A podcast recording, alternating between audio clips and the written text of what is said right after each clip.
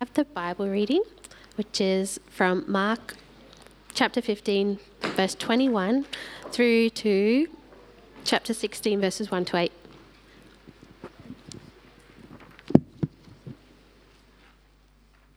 Hi, I'm Chanel. I'll be bringing you the Bible reading for tonight. The crucifixion. A man, a certain man from Cyrene, Simon, the father of Alexander and Rufus, was passing by on his way from the country, and they forced him to carry the cross. They brought Jesus to a place called Golgotha, which means the place of the skull. Then they offered him wine mixed with myrrh. When he did not take it, um, and he did not take it, and they crucified him. Dividing up his clothes, they cast lots to see what each would get. It was the third hour when they crucified him. The written notice of the charge against him read, The King of the Jews. They crucified two robbers with him, one on his right and one on his left. Those who passed by hurled insults at him, shaking their heads and saying, Sir, you who are going to destroy the temple and build it in three days, come down from the cross and save yourself. In the same way, the chief priests and the teachers of the law mocked him among themselves. He saved others, they said, but he can't save himself. Let this Christ, this King of Israel, come down now from the cross, that we may see and believe. Those crucified with him also heaped insults on him. At the sixth hour, darkness came over the whole land until the ninth hour. And at the ninth hour, Jesus cried out in a loud voice, Eloi, Eloi, lama sabachthani, which means, My God, my God, why have you forsaken me? When some of those standing near heard this, they said, Listen, he's calling Elijah. One man ran, filled a sponge with wine vinegar, put it on a stick, and offered it to Jesus to drink. Now, Leave him alone. Let's see if Elijah comes to take him down, he said. With a loud cry, Jesus breathed his last. The curtain of the temple was torn in two from top to bottom, and when the centurion who stand there in front of Jesus heard this his cry and saw how he died, he said, "Surely this man was the son of God." Some women were watching from a distance. Among them were Mary Magdalene, Mary the mother of James, the younger and of Joses and Salome. In Galilee, these women had followed him and cared for his needs. Many other women who had come up with him to Jerusalem were also there. It was preparation day, that is, the day before the Sabbath. So, as evening approached, Joseph of Arimathea, a prominent member of the council who was himself waiting for the kingdom of God, went boldly to Pilate and asked for Jesus' body. Pilate was surprised to hear that he was already dead. Summoning the centurion, he asked him if Jesus had already died. When he learned from the centurion that it was so, he gave the body to Joseph. So Joseph brought some linen cloth took down the body, wrapped it in the linen, and placed it in a tomb cut out of rock. Then he rolled a stone against the entrance of the tomb. Mary Magdalene and Mary, the mother of Joses, saw where he was laid. Chapter 16 When the Sabbath was over, Mary Magdalene, Mary, the mother of James, and Salome brought spices so they might go to anoint Jesus' body. Very early on the first day of the week, just after sunrise, they were on their way to the tomb and they asked each other, Who will roll the stone away from the entrance of the tomb? But when they looked up, they saw that the stone, which was very large, had been rolled away already. As they entered the tomb, they saw a young man dressed in white robe sitting on the right side, and they were alarmed. Don't be alarmed, he said. You are looking for Jesus the Nazarene who was crucified. He has risen. He is not here. See the place where they laid him. But go, tell his disciples and Peter, he is going ahead of you into Galilee. There you will see him, just as he told you. Trembling and bewildered, the women went out from went out and fled from the tomb. They said nothing to anyone because they were afraid. This is the word of the Lord.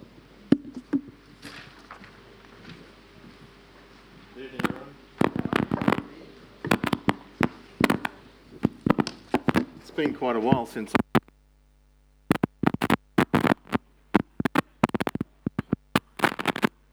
Is that me?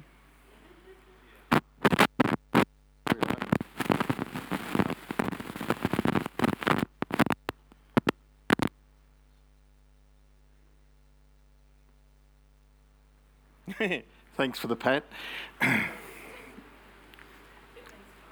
It's nice to be here again with you tonight. I haven't been, I'm not sure for how long, maybe six, seven, eight weeks.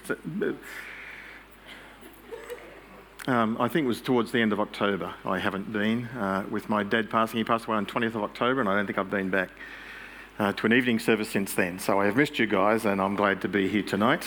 And I have been given this passage to conclude our series on the Gospel of Mark. It's a very familiar passage. And just as David, Pastor David led us in communion and encouraged us to reflect that this would strike us anew, uh, so that's true also for this incredibly full story, which is full of detail. And I hope to open some of that for us tonight and to see what God would say to you and to us. There was a dad who had two sons, and before I pray, tell you the story. And the youngest son was out riding his bike on a dusty road. They lived on a farm, and a guy came driving down that dusty road in a car, was travelling far too fast, and hit the son and killed him. And uh, the dad eventually goes to pick up with his son to pick up the mangled bike.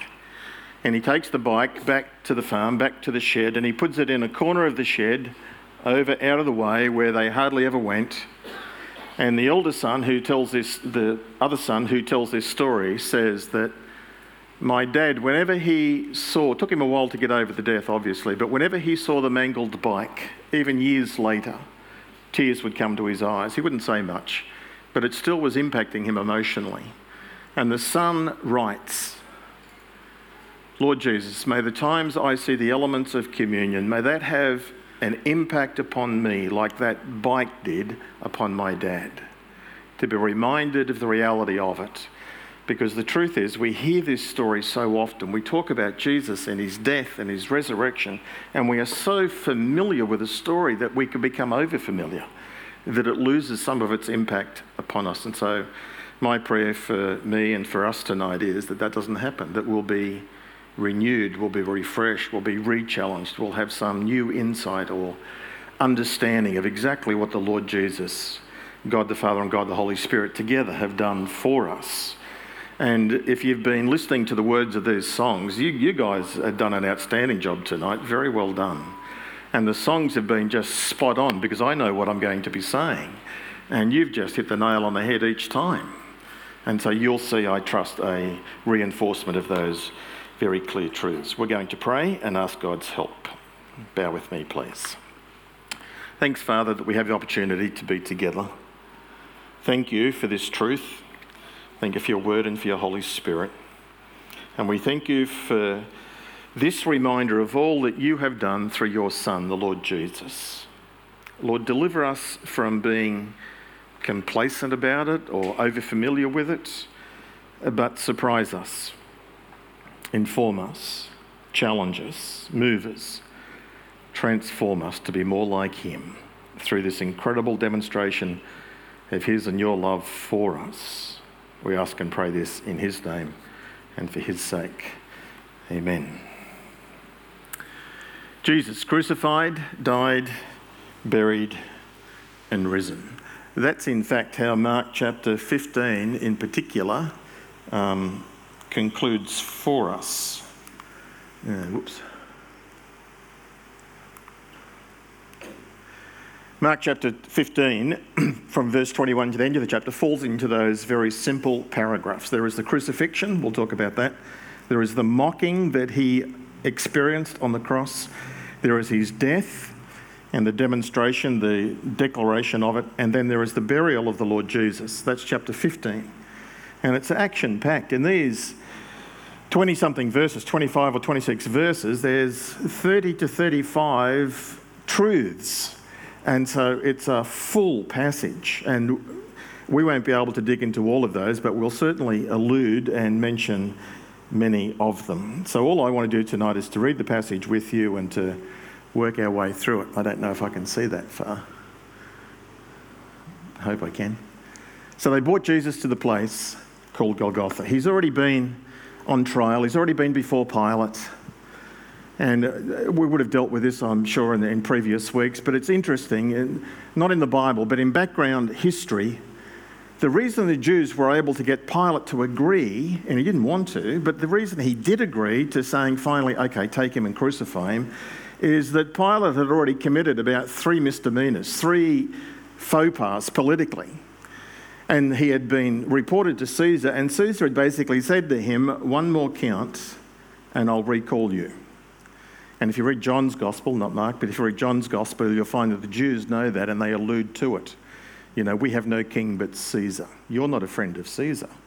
And it's because of that fear of him being dobbed in that he finally conceded, washed his hand, and said, Go right ahead. There was one final thing that he did, which was really, I think, a parting shot.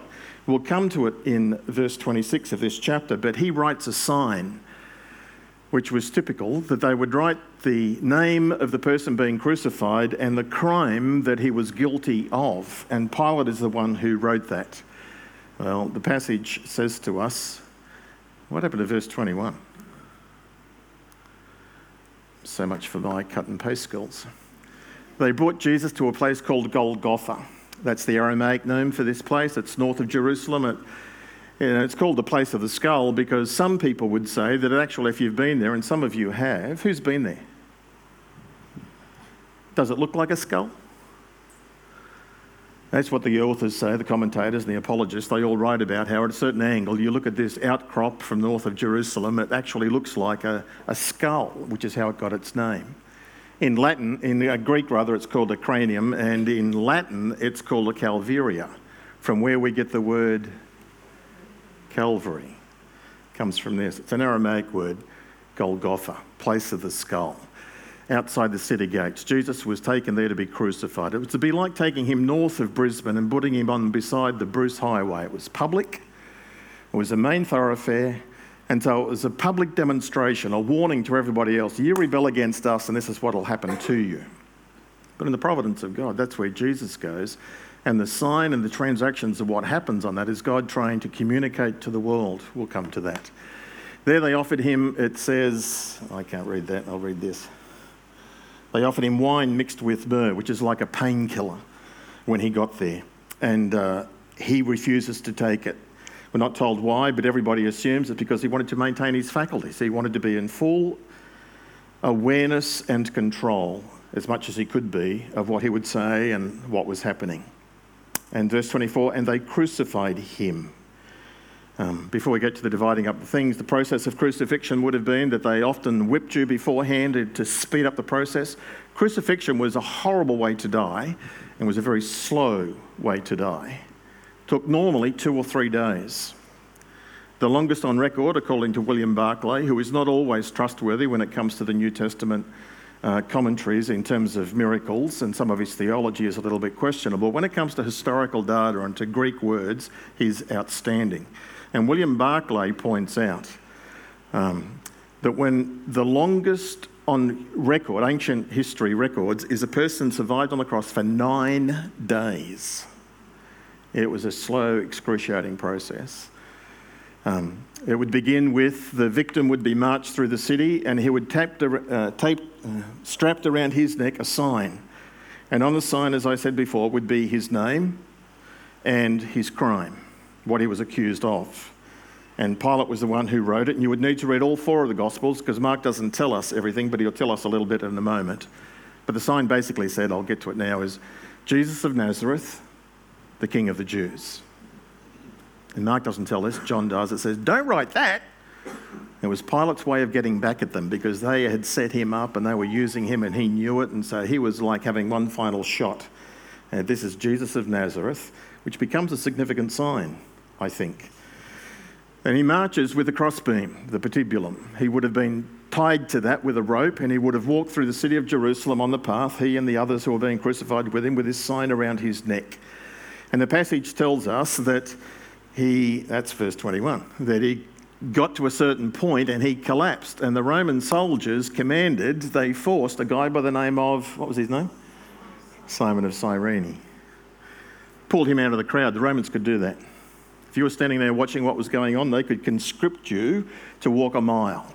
Remember, Jesus said that another time of if they conscript you to walk a mile, walk two. Well, that's what happened here. They grabbed Simon, who had come from Cyrene with his two sons, Alexander and Rufus, who later becomes probably a believer, conscripted him to carry the patibulum, this crossbeam, for Jesus. So Jesus would have followed behind with a sign around him, but Simon carrying the crossbeam. Then they would have got Golgotha, the place of the crucifixion. They would have laid him down, nailed the crossbeam, fixed it to the upright that was going to be mounted. And then they did two things. He was already tied to the patibulum, the crossbeam, but they would have driven a nail through his hands or through the wrist here. One through here, one through here, cross the feet over, and one through there to fasten him. There was no getting off the cross. And on the cross, halfway up or thereabouts, there was a little seat and the whole idea was, I'm just reminding you, I know many of you know this, that he, the, the victim would hang on the cross and he would try to breathe and then he would rest because of the excruciating pain of holding yourself up and pushing yourself up on nails. And you would rest on the seats. But then breathing became difficult, so you had to push yourself up again. And that's why it was a very slow process of continually pushing yourself up and down over hours and hours and days before eventually you would asphyxiate. Well, it's there that they crucified him. There were four Roman soldiers, a centurion and three others, and as was their custom, they would take the belongings of the one being executed and they were divided equally amongst themselves. So they divided up his shoes and his belt and his garments, his outer garment, his undergarments, and he had this particular robe, this undergarment, which was seamless and would appear to be very valuable. And they weren't sure who should get that, so they cast lots probably manufactured lots, four stones or four bits of broken pottery or something, and, and they were casting that, and somebody gets the robe, and they keep that as their own memento of their service. Their duty was to stay there until the person had died, to stop everybody else coming to take the victim down from the cross. If they gave in and they surrendered the body before the person was dead, they took that person's place. So, on pain of their own death, they would make sure the victim would be dead. They divided up his casting lots for it to see what each would get. Mark tells us, as do the other gospel writers, I've got to do two things. I can't do this. I'm not a woman. It was nine o'clock in the morning when they crucified him. Mark gives us definitely three time references in this chapter, and there's one that he alludes to, a fourth one at the end of the chapter. It was nine o'clock in the morning, the third hour when they crucified him. Um, the written notice of the charge against him read, Mark simply says, the King of the Jews, which is part of the notice, but the important part.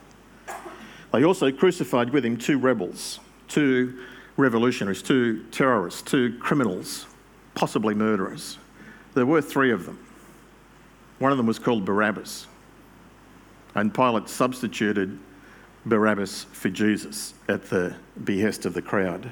But his other two mates would suffer the fate that Barabbas himself should have received one on his right, one on his left. That's the crucifixion. Then from verses 29 to 32, we read about the mocking that Jesus encountered for us on the cross. Those who pass by, you would think in reading that, this is just people walking along on the highway, on the road, main road north. But when you read what they say, they hurled insults at him, shaking their heads and saying, So, you're going to destroy the temple and build it in three days, are you? Come down from the cross and save yourself. The words they use are the words that the false witnesses used before Pilate. These are not just anybody walking by, these guys have been sent, these guys have been informed to come and to humiliate publicly, to jeer at him. And so it's interesting, I'll come back to that. In the same way, the chief priests, teachers of the law, likewise mocked him. Listen to what they said. He saved others, but he can't save himself. Let this Messiah, this King of Israel, come down now from the cross so that we may see and believe, which is nonsense, because if they did see, they still wouldn't believe. They, those who were crucified with him also heaped insults on him. So the passers by insulted him. The chief priests and the teachers of the law who had gone out of their way to leave their temple in Sanhedrin or wherever they were and to travel north out of the city deliberately with the intention of mocking him publicly. Such was their hatred and their vehemence against the Lord Jesus. And not only that, but the two people who were crucified beside him, they likewise were mocking him. And it's interesting when you look at it, they mocked him because you said, Destroy this temple. And they mocked him for being a prophet. Save yourself. Said you would save others, save yourself. And it's just as well he didn't save himself, isn't it? Otherwise, none of us would be saved. They mocked him for his being saviour, and the Jewish leaders mocked him for being a king. He was mocked for all of his three offices of prophet, priest, and king. And interestingly, between from nine o'clock, one of the thieves is insulting him.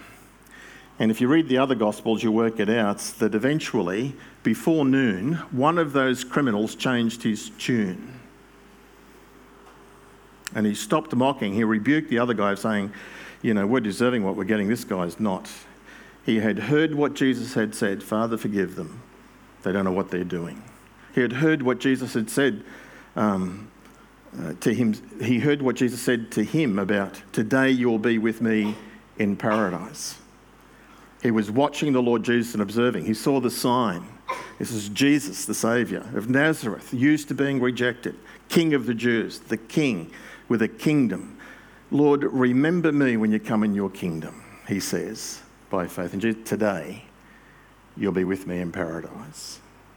Marvellous words. This guy gets transformed. Mark doesn't tell us too much about that. He just simply says, after that event, Jesus also says, you know, to Mary, there's your son John, and John, there is your mother. Look after each other. And they leave at that point.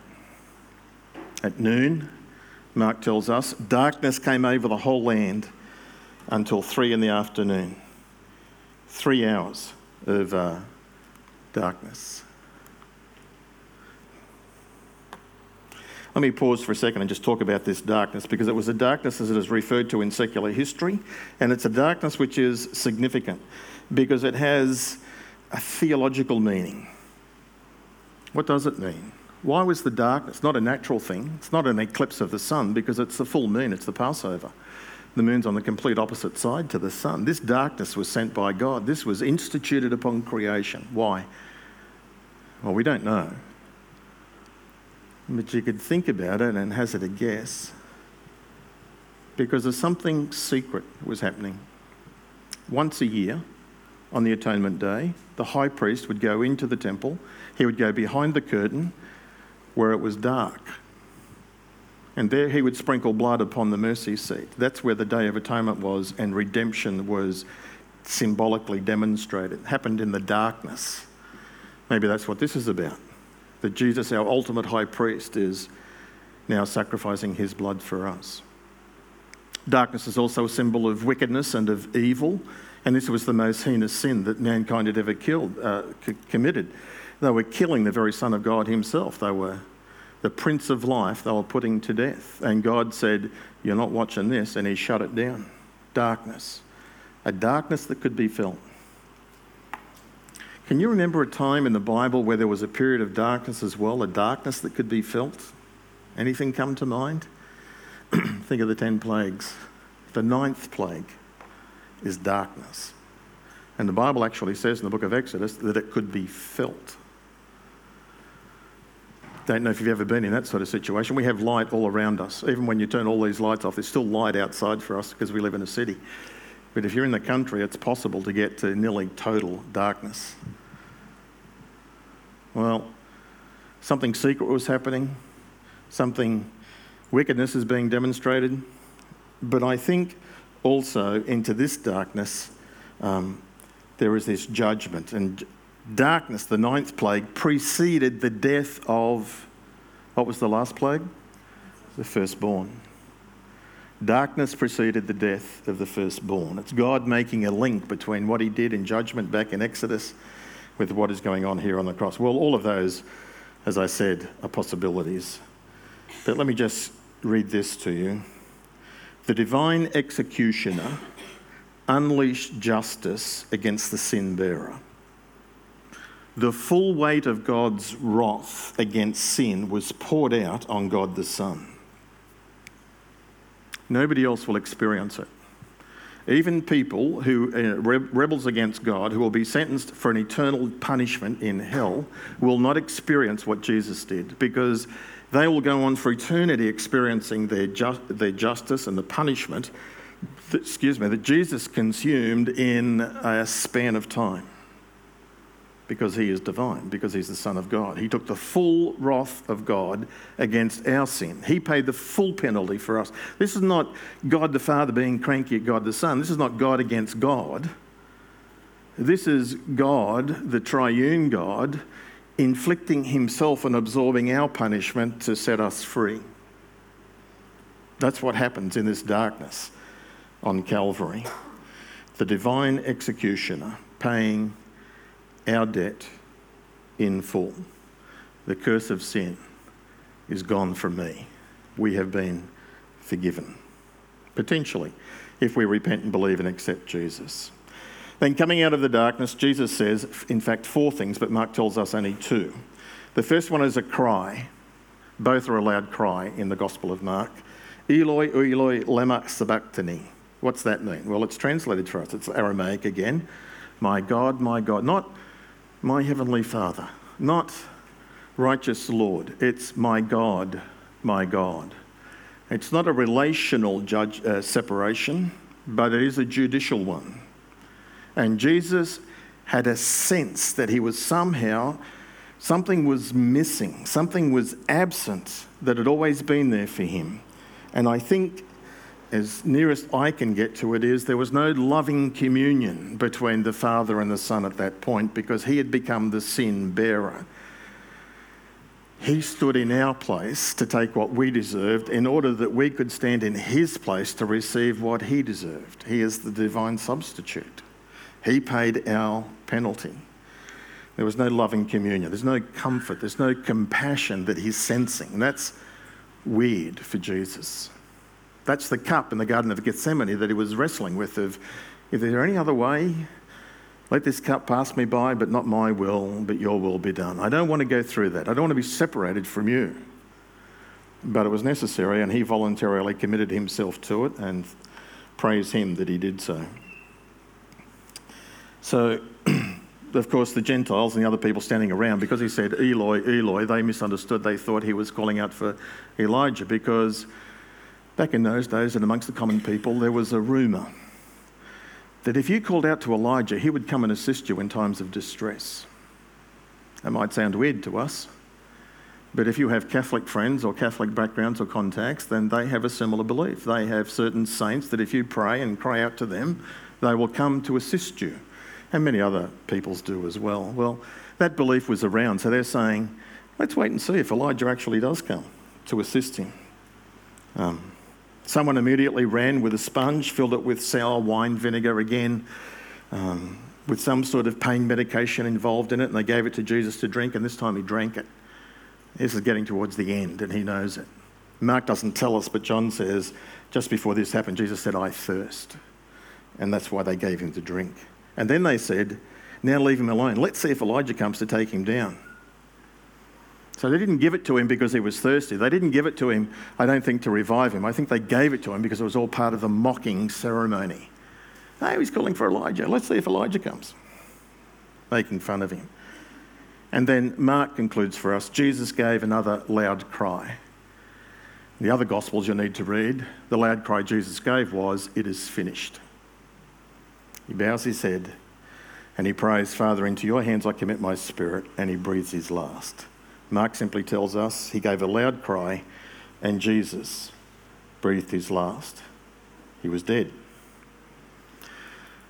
Mark tells us about two signs. He tells us about the darkness, and the other sign he tells us about is this curtain in the temple being torn in two, which is very significant. And there have been lots of, you know, meditations, and many of you would have heard that certainly over time. The curtain being torn in two was significant because the curtain assuming it's the inner curtain, and most people do, so I do as well. It's this curtain that separates in the Jewish temple between the Holy of Holies uh, and the holy place. It's the priest could go in here, but only the high priest once a year could go beyond that curtain. It's that curtain, 60 feet high, 30 feet wide, uh, whatever that is in metres, and it's thick. And it was torn from top to bottom. God ripped it. God rent it asunder. Because the curtain symbolised and demonstrated stay out. You can't come in because of sin. But now that the curtain is torn, it's God saying, the way is open. You can now come into a saving relationship with me. You can know me personally because of what my son has done, that he has died and paid the full penalty for your sin. Tacitus and Josephus, early historians, and even the Jewish Talmud refer to this event, the curtain being torn. And they add this very interesting, Mark doesn't, so forgive me for this little aside, but they add the temple gates, which are normally open, at this point were closed. Someone closed them, maybe God, while the darkness was happening. And the menorah, that very special candlelight that had seven uh, lights on it, the centre one at this point, when the temple was torn in two, the centre one went out, according to the Talmud. Interesting, isn't it? God's Son, the light of the world, had died and gave his life for us.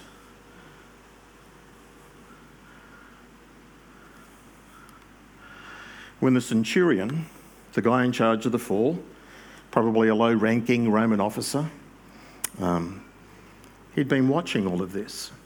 He was probably the one who participated in flogging the Lord Jesus, putting the purple robe on him, the crown of thorns, and mocking him and mistreating him and marching him out. And he was observing. And Mark actually says to us that he was standing facing him, in front of him.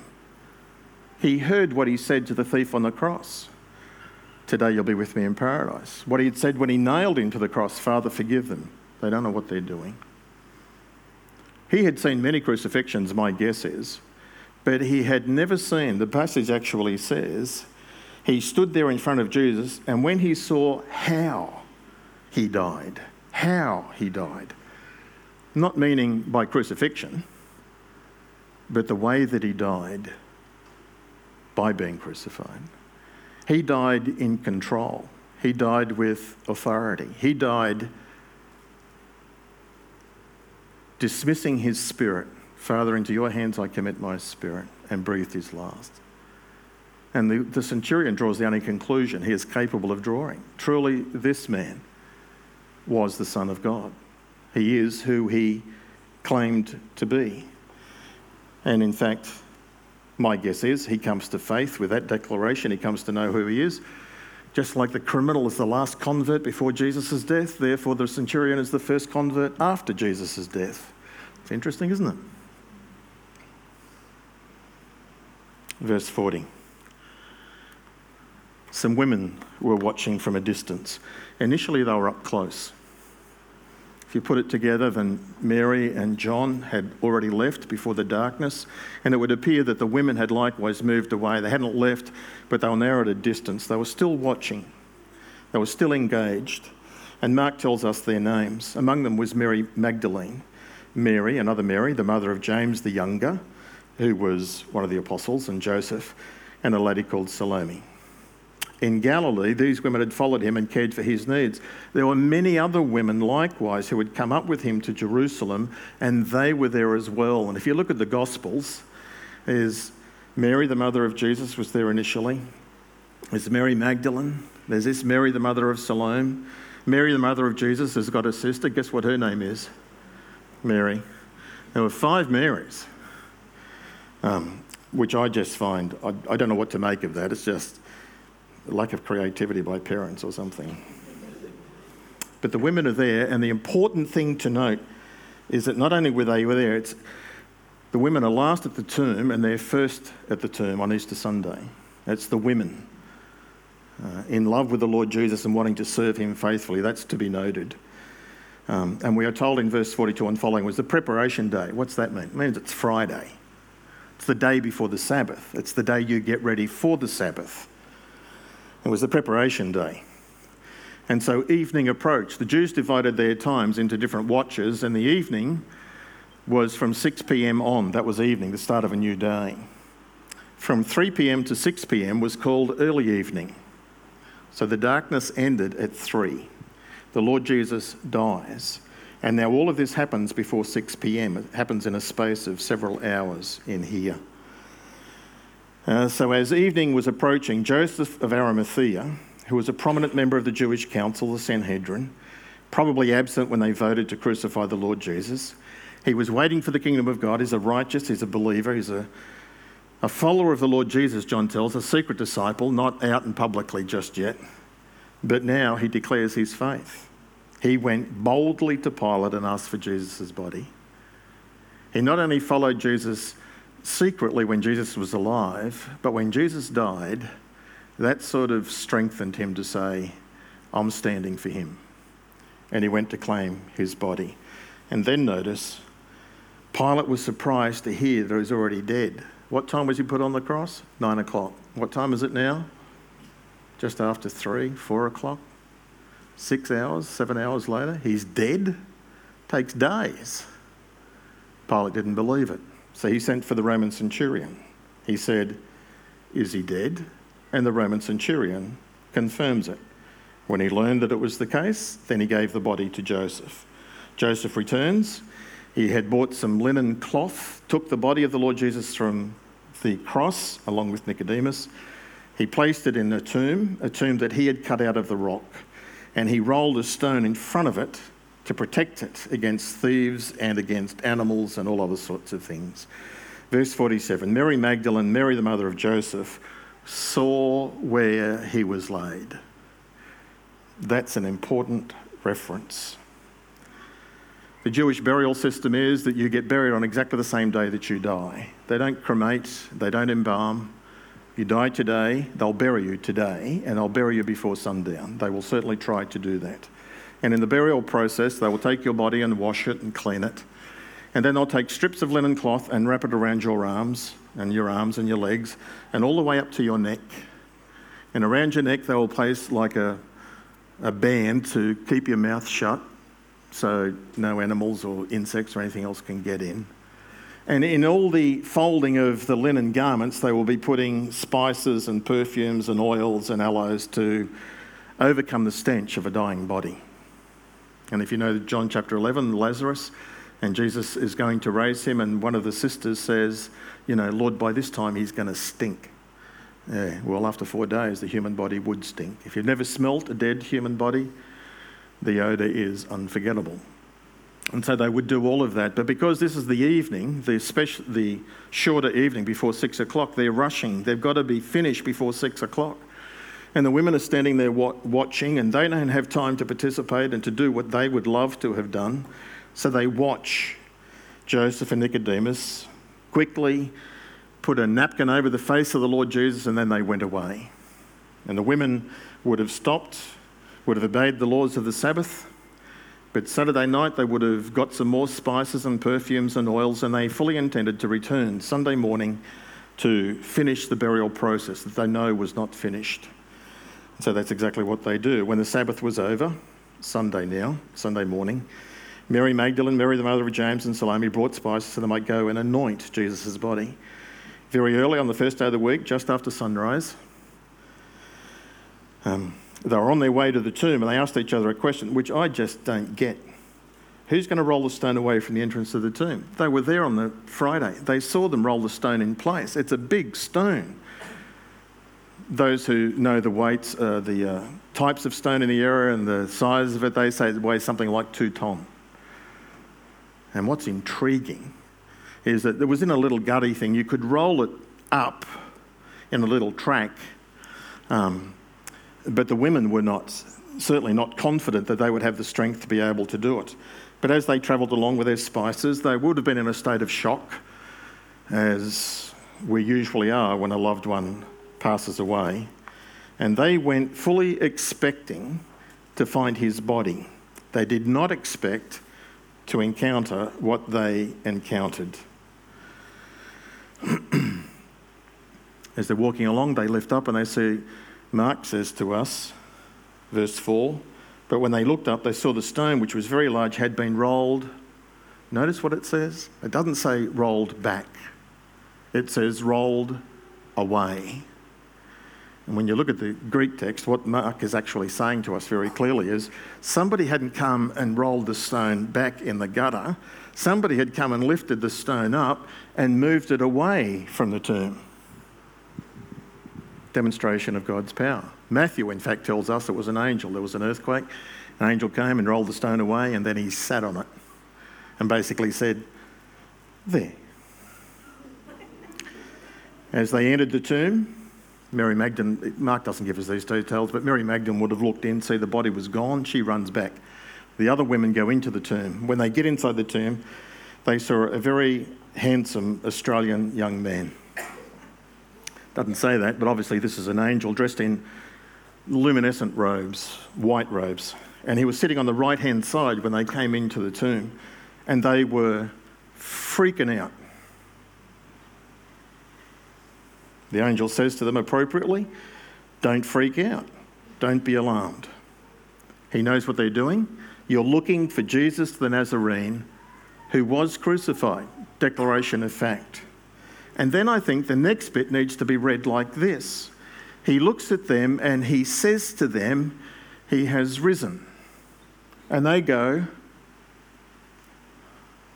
So then the angel says, He is not here. And they look at him. And so then the angel says, Look closely at the place where they laid him. It's taking some time for the reality of it to dawn upon them. They're in a state of shock, and now they're in an even greater state of, shock. And when the angel says to them, See the place, he's actually saying, Examine it. Look very carefully at this, check it out. Make no mistakes about what is going on here.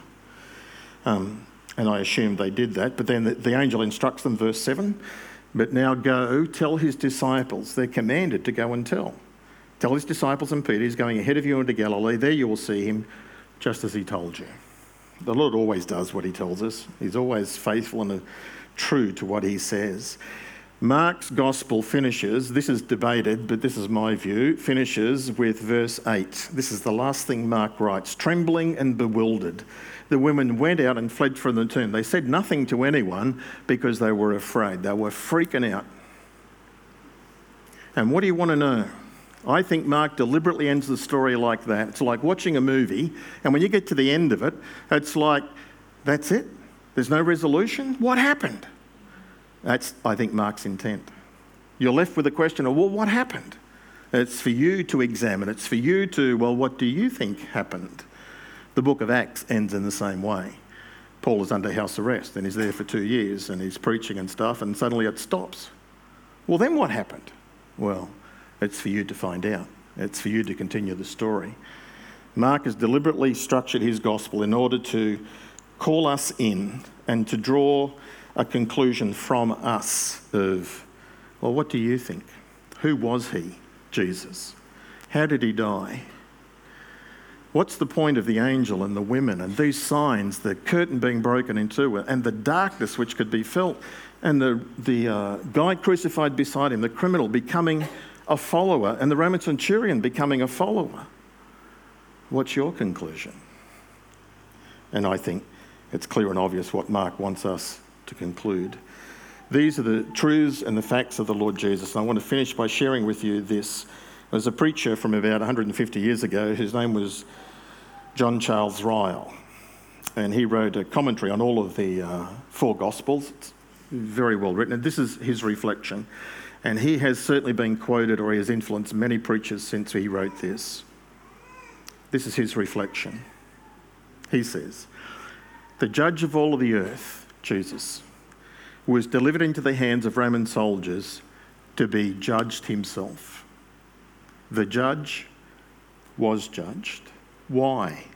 Why did he allow himself to be sentenced? Well, he was insulted publicly in order that we, his followers, might be honoured and glorified. He was stripped of all of his clothes in order that we might be clothed with the garments of righteousness. He was forsaken. And there's a whole stage, the forsakenness, and Mark tells us just the end of it. My God, my God, why have you forsaken me? But he was forsaken by the disciples, by those closest to him, denied by Judas, uh, betrayed by Judas, denied by Peter, abandoned by everybody, and then ultimately on the cross, even by, he sensed a gap between him and God. Why was he forsaken? In order that we might be reconciled accepted. He took our curse so that we could receive his blessing. And he was reckoned, counted amongst sinners, in order that we might be reckoned and counted amongst the saints. That's what Jesus did. Came and stood in our place, gave his all for us because he loved us and was faithful to the charge that the Father had given him. Let's pray.